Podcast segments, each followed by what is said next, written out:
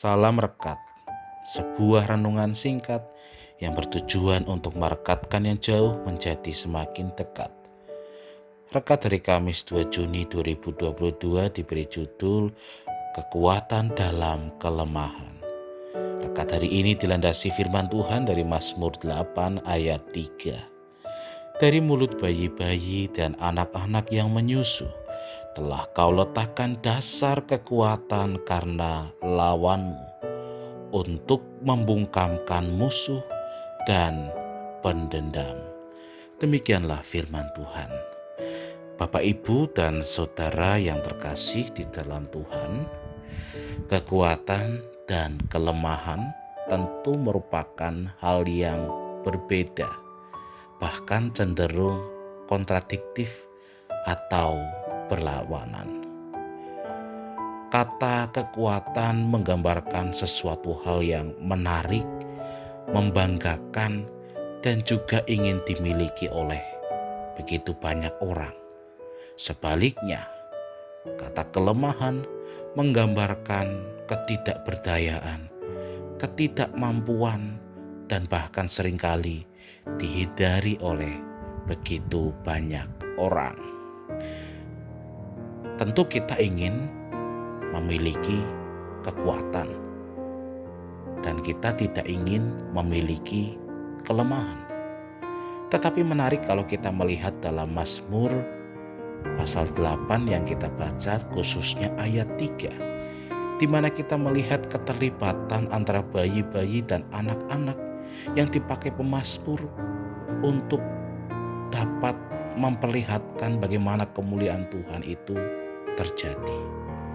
Bayi-bayi dan anak-anak yang menyusu tentu kita tahu bahwa mereka adalah makhluk dan juga manusia yang lemah, yang tidak berdaya, yang membutuhkan pertolongan orang lain dan juga pertolongan orang tuanya.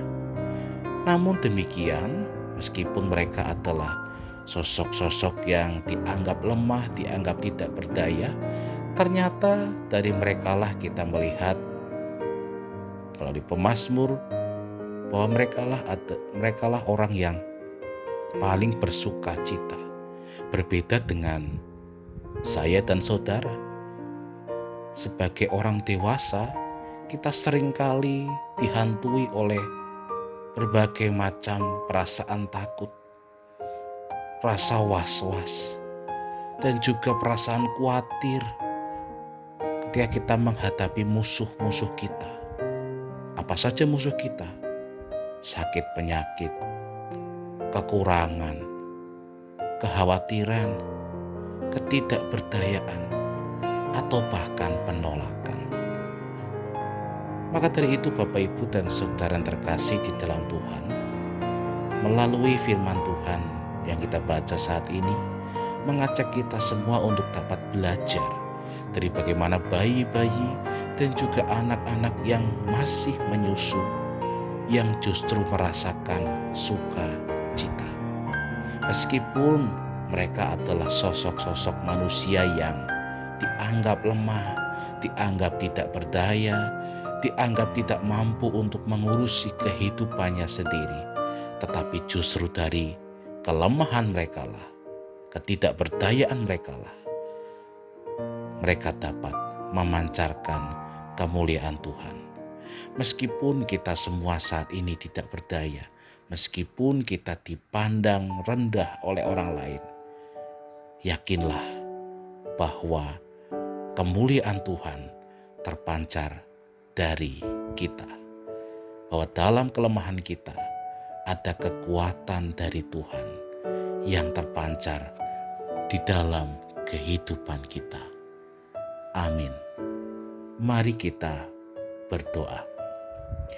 Bapa dalam surga, kami sadar bahwa kami adalah manusia yang lemah.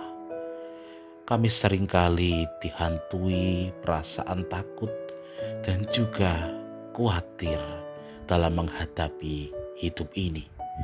Namun dari firman Tuhan saat ini kami belajar melalui bayi-bayi dan anak-anak yang masih menyusu yang justru merasakan sukacita.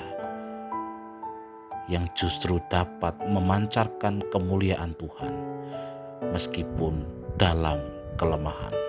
Kekuatan Tuhan senantiasa tercurah bagi kami. Amin. Saya Pendeta Samuel Prayogo dari GKJ Banyumanik, Semarang, menyapa saudara dengan salam rekat, sebuah renungan singkat yang bertujuan untuk merekatkan yang jauh menjadi semakin dekat